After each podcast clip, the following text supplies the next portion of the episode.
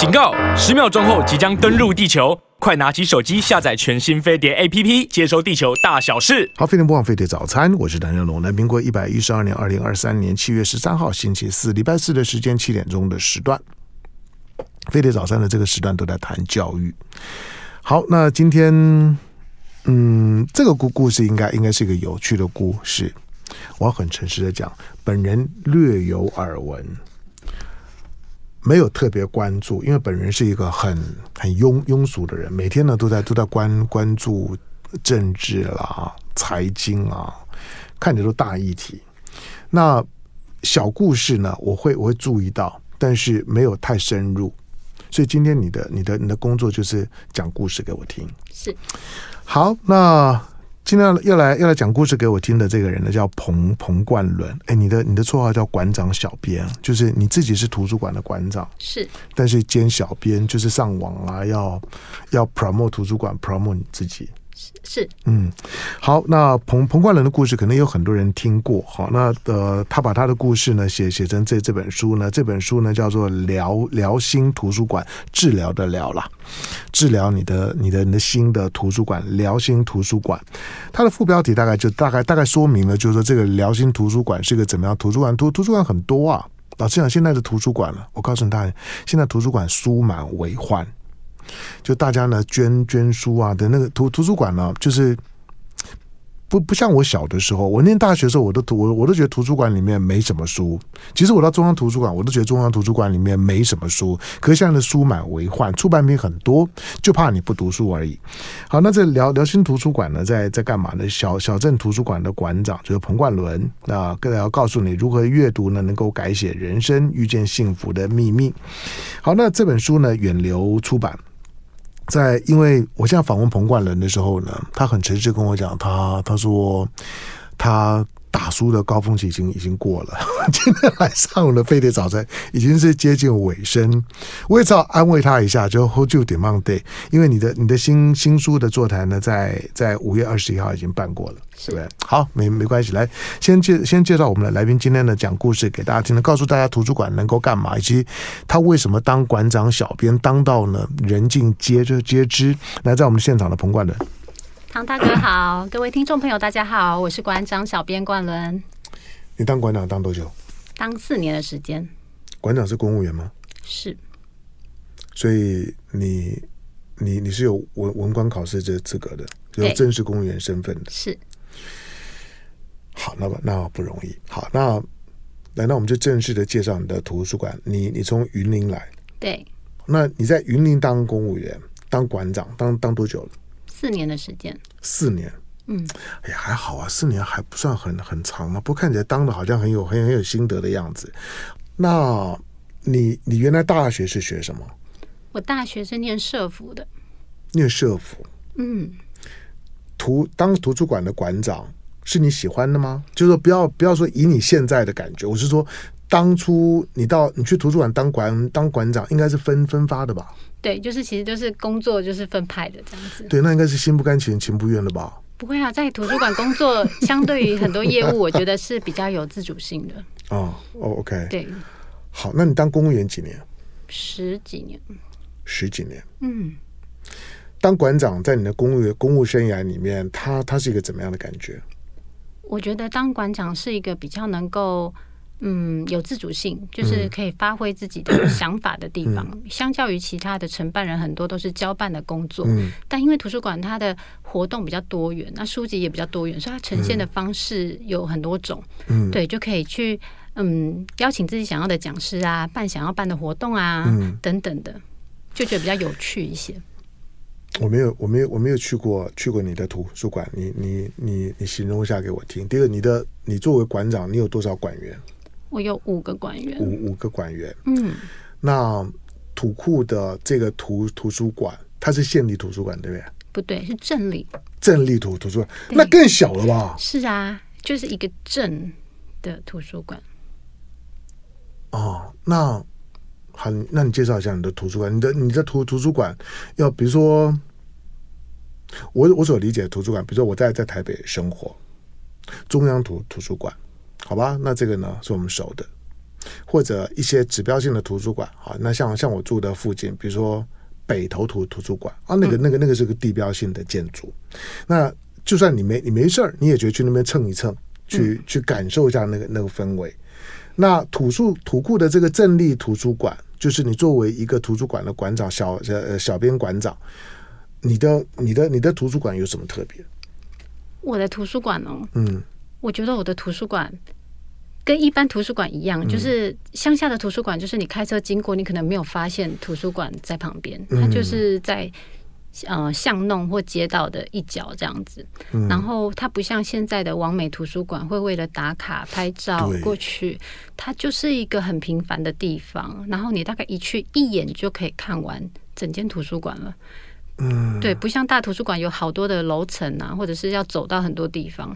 对，对就是小小你走进去，大概头转一圈就快要看完整间图书馆了。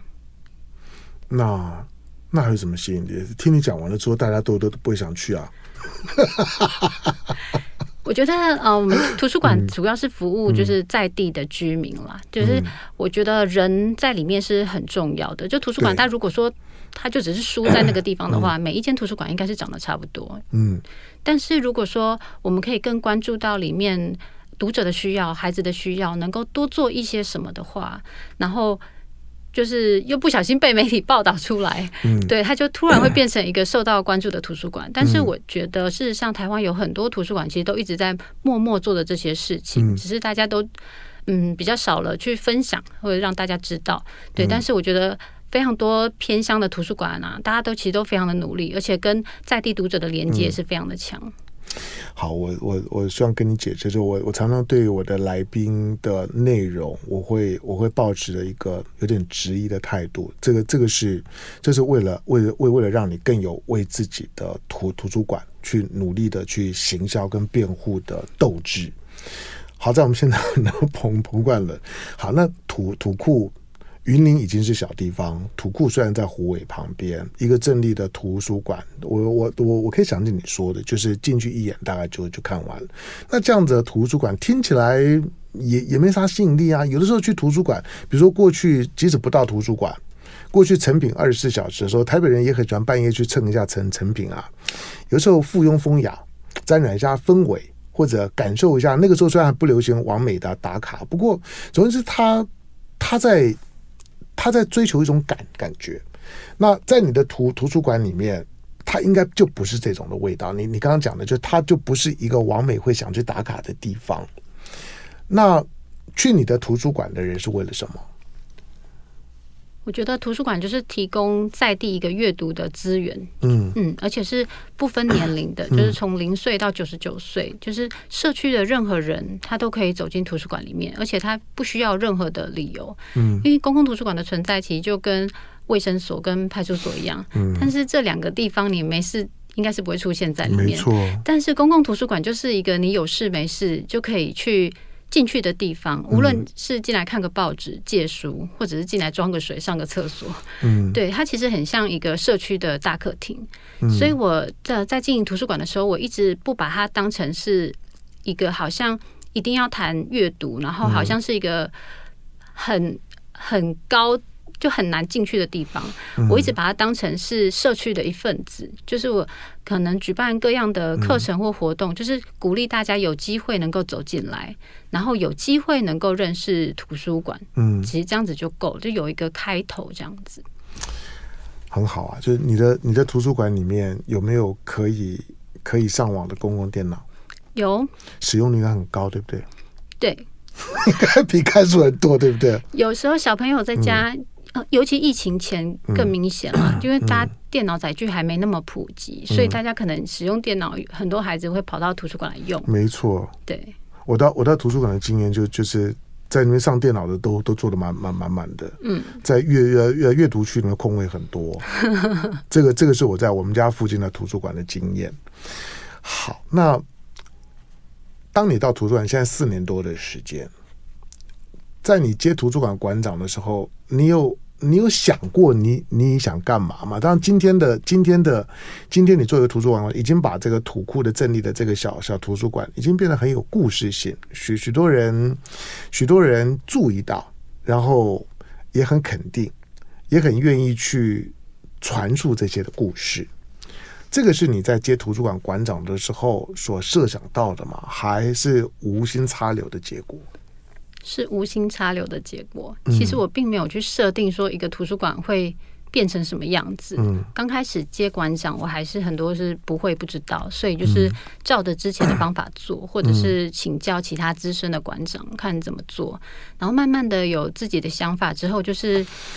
慢慢的调整跟改变，嗯、然后加上自己阅读会有一些心得，就会想说我应该怎么做。嗯、然后当我有想法，我就是会想要去试试看，嗯，做做看的人。然后慢慢的我也不晓得为什么，嗯、就是图书馆就会长成他自己现在的这个样子。嗯，对，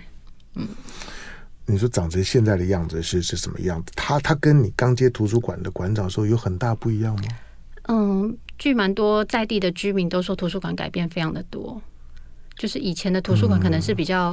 嗯、呃、比较封闭一点，大概只有借书还书，然后没有什么样的活动，然后 嗯, 嗯然后空间上啊，然后选书上面啊，或者跟社区的互动，就是图书馆比较自己当图书馆，等你进来。嗯、但是因为我比较是那种你没有走进图书馆，那我就会主动走出去。没错，这就是我要讲，就是其实我在我在看你的故事的时候，如果很多人讲不出来，就是说馆长小嗯小编彭冠伦呢，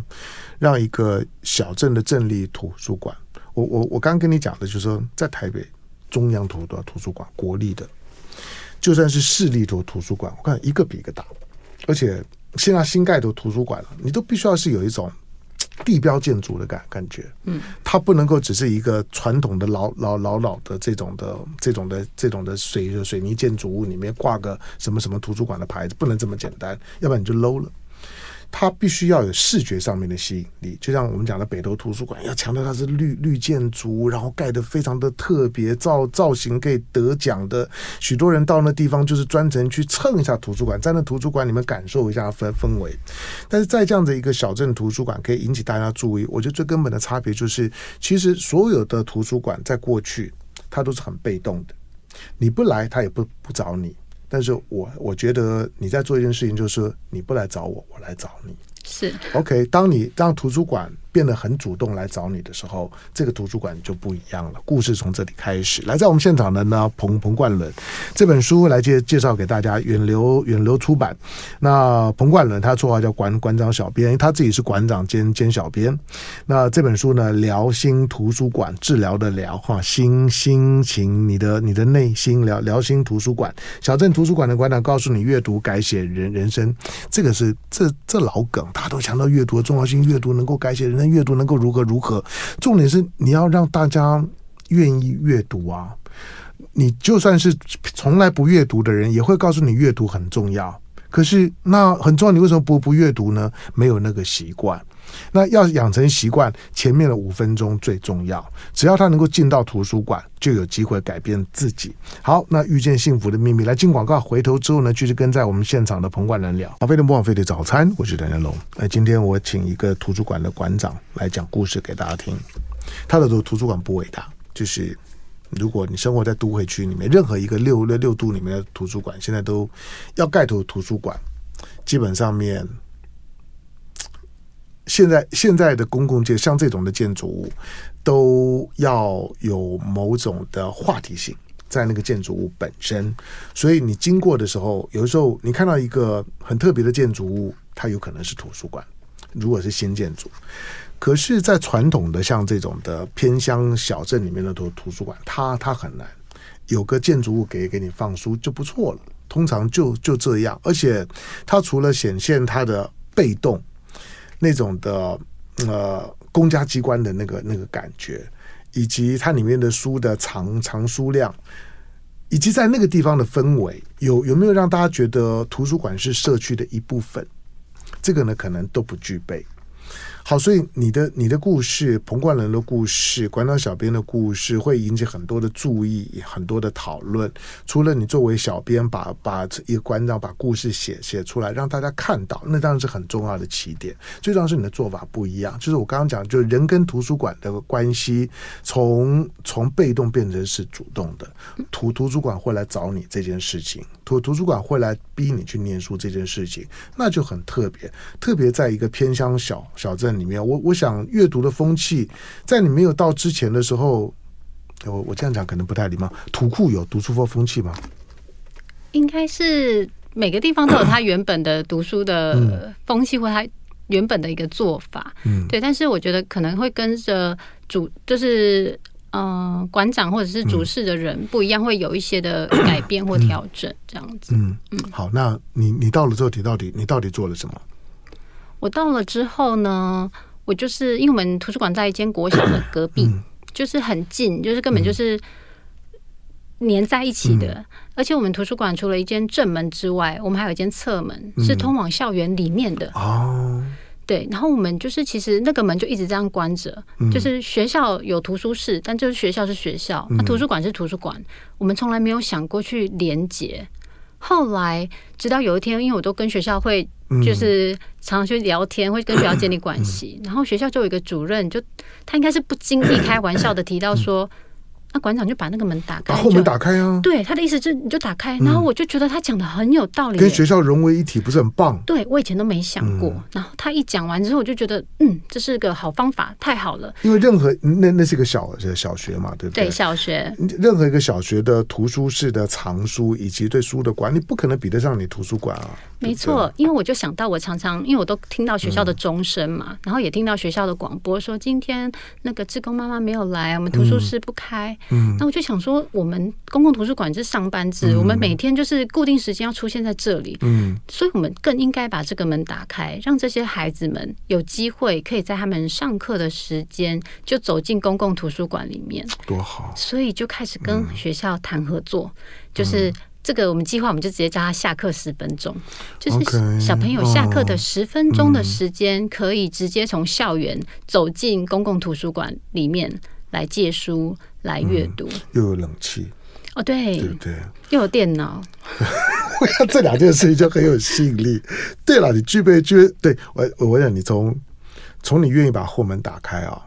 我就我就我就觉得这件事情就很了了不起，因为门一直在那地方，嗯，但是过去从来不会有人问说啊，既然门门在这地地方，为什么一定要这样关着呢？后面后面后面通的又不是什么很危险的地方，是个小学校园啊，图书馆本来就应该是对社区对每个人开放啊，那怎么门还会关着呢？根本就不应该有有门才对啊。好，那打开了之后发生什么变化？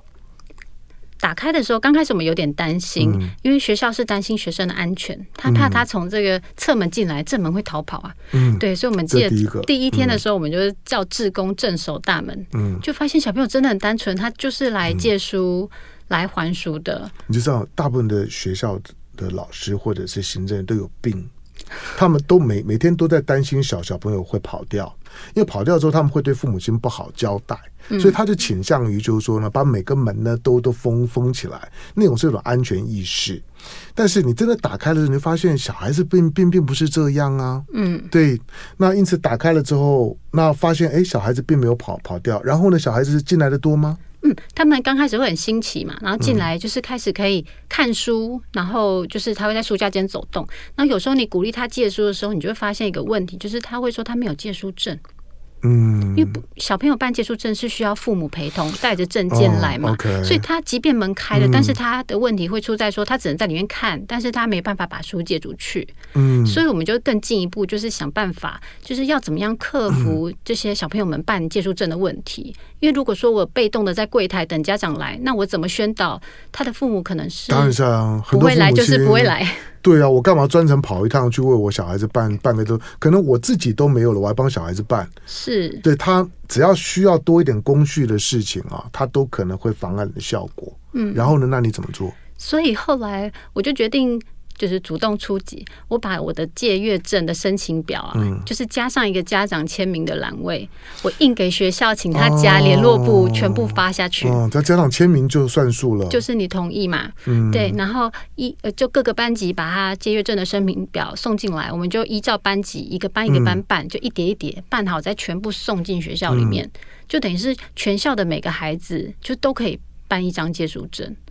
他走进图书馆他就可以来借书了。不错欸，我我我我这样就比较懂了。我我觉得你在你在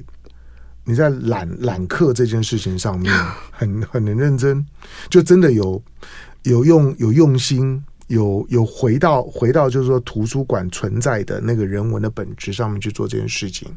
所以大部分家长应该都会同意吧。因为身为家长，你签联络部的通知单，通常都签得很爽快啊，嗯、对，对，根本看都没有看就同意，对不对？对啊，就没有什么太大的问题啊，嗯，对，所以我而且我觉得对家长来讲也觉得好方便哦，甚至有的老师说，嗯、那我也顺便来申请，他可能平常周末要来，他也觉得好麻烦哦，嗯，对，跟着学校一起来申请，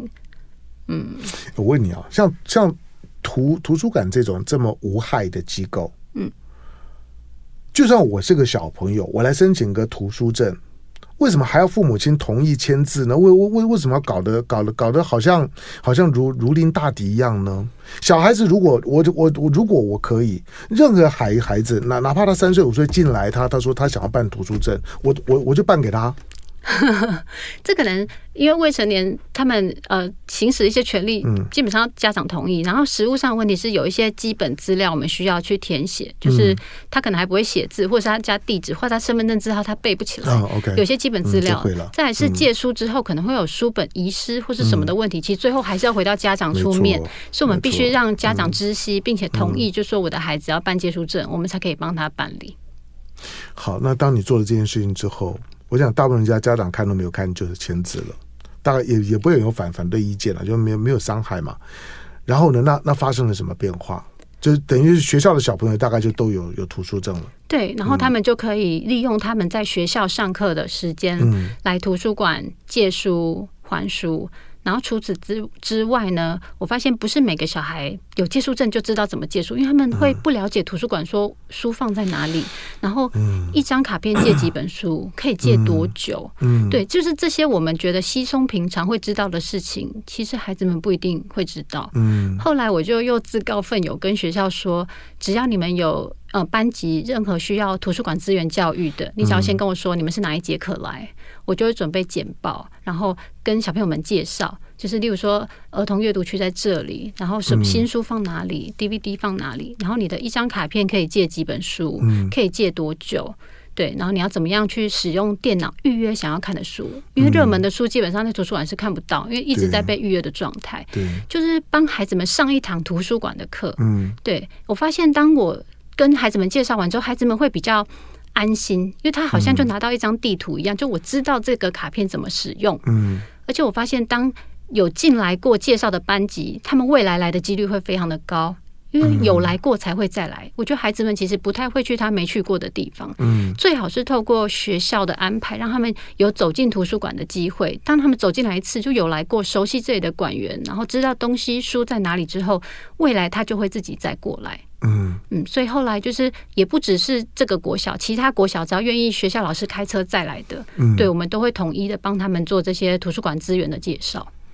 一个很友善的图书馆那很重要，对，因为现在的小朋友除非爸妈比较有 sense， 否则你要小朋友主动的会进到图书馆里面，我我我觉得非常难，因为吸引他们的东西太多了。嗯，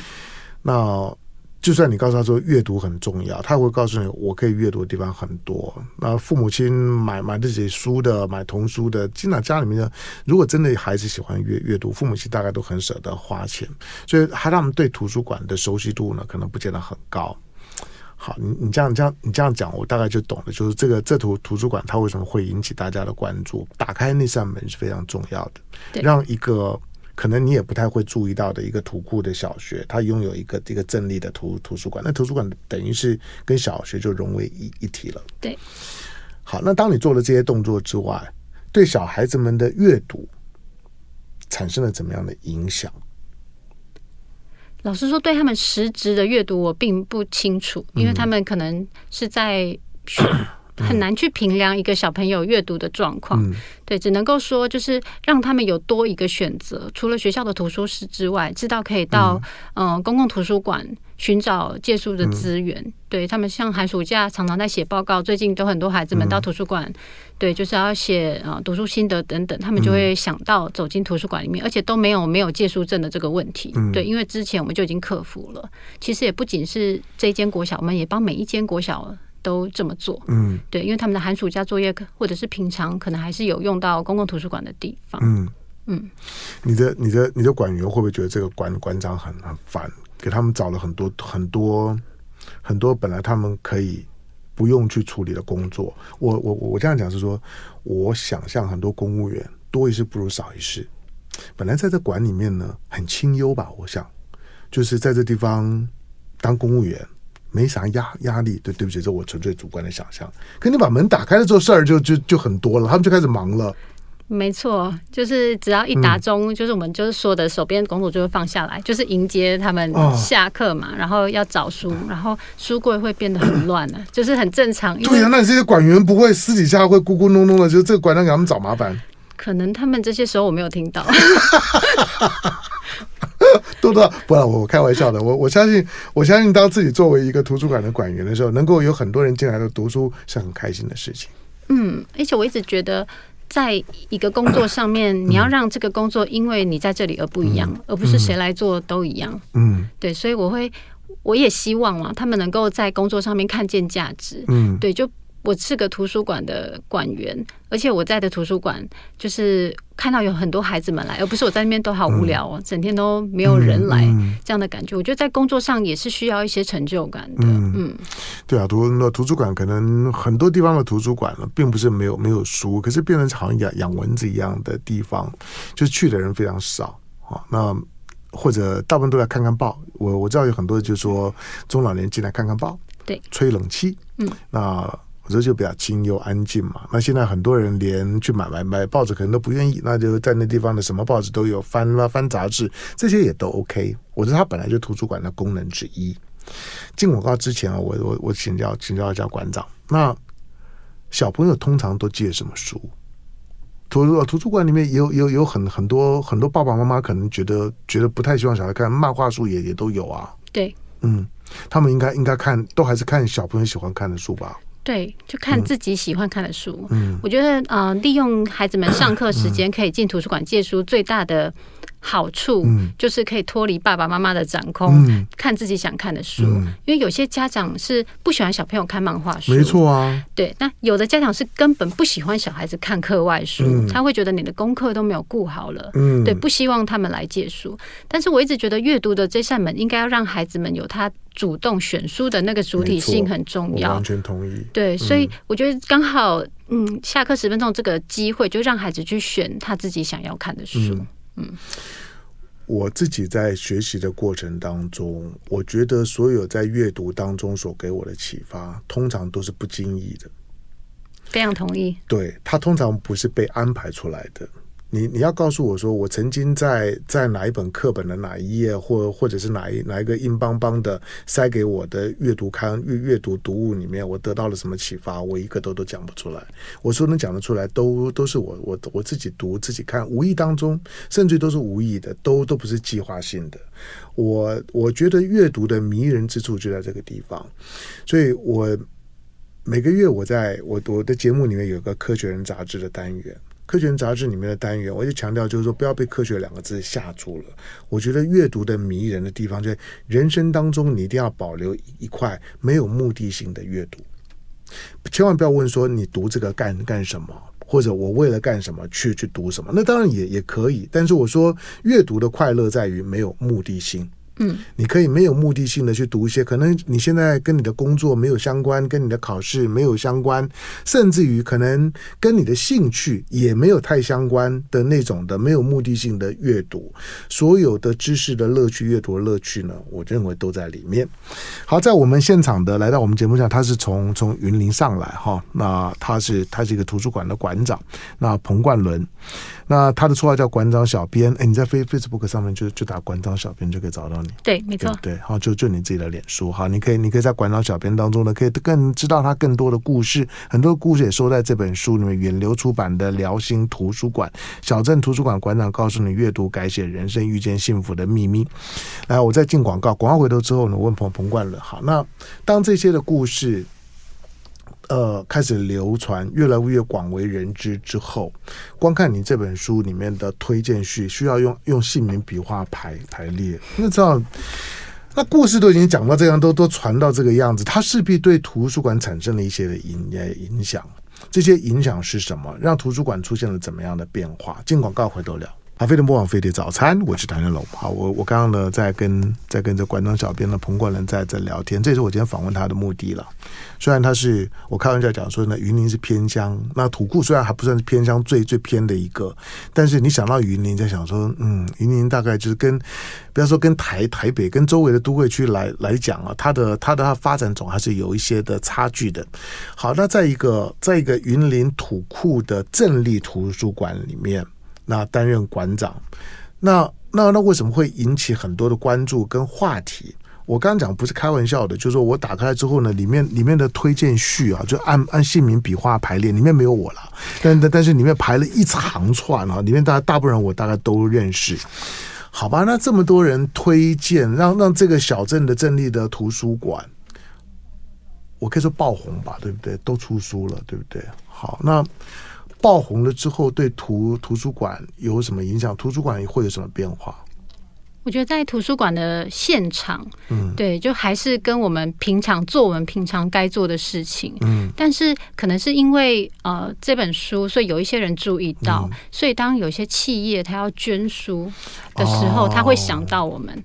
对，他就会写信来问说我们需不需要，都是一些全新的书籍、嗯、对，所以我们大概在去年的时候就拿到了华硕文教基金会一百本的天下文化的证书、嗯、对，那这时候才发现说其实有一些企业他们是有相关的资源、嗯、可他们不知道要往哪边送去、嗯、对，那是因为刚好我们图书馆有一个曝光的机会，所以他们就找我们，而且他发现他好像不止这一套书，他有好多套，他还不知道往哪里送、嗯嗯、这时候我就跳出来做那个资源媒合的角色，我说我帮你来呃媒合我们这边的学校，我们当地云林县其他的图书馆，所以我就最后就把一些证书的资源都留在了云林县这样子、嗯嗯、好，那当这个故事在土库以外的地方在网络上面越来越红，然后你把这个故事呢也都已经可以可以可以出一本书，让大家更更更知道这个小小镇图书馆主动的在社区当中扮演积极性的角色，我说这个积极性很重要，因为公家机关都是很被动的，不只是你刚刚说的警察局啦，或者或者消防队啦这些地方，图书馆也很被动啊，就是被摆在那个地方，你知道就知道，你不知道他也不会去去去去催你，顶多你你的你的书呢逾逾期不还的时候，就会接到接接接到接到接到简简讯通知，所以一定要有爸爸妈妈的签名，因为他要发发简讯到你手机里面。我跟图书馆的联系大部分都这样。所以小朋友结束了，过过期了。好，那证明就除了除了这个学校以外，你你毕竟是土库的镇立图书馆，那证明在你当图馆长这段时间，你觉得你的小镇的证明利用图书馆的频率有提高吗？我觉得是有的，因为有些人会觉得现在的课程活动空间都不一样、嗯、所以他们是更乐意带孩子们走进来的、嗯、而且因为除了跟隔壁国小合作的方式之外，就是我就觉得我图书馆的书一直放在里面，我应该主动把书送出去、嗯、所以面对那些呃比较就没有在图书馆旁边的学校，我就想了一个方案叫做 Book Panda，就很像现在的 Food Panda 在送食物、哦、我就送书，然后一箱一箱送到校园里面，因为其实班级老师经营不是到什么阅读角嘛、嗯、就是都要、嗯嗯、然后很多老师都自己买书嘛，有一个角落是专门做阅读的， 对, 对，然后那为什么不把图书馆的书放在那里，定期来换一批就好了，阅读角的书并不多，或者是很旧、欸、对，每个班级阅读角的书不不多，而且反复翻来翻去之后很多都翻烂了、嗯、对，所以我们就开始跟学校合作、嗯、就是用 Book Panda 的方式把图书馆的书送进、呃、校园里面、嗯、让那些就是他可能离图书馆比较远的孩子们也可以看得到图书馆的书。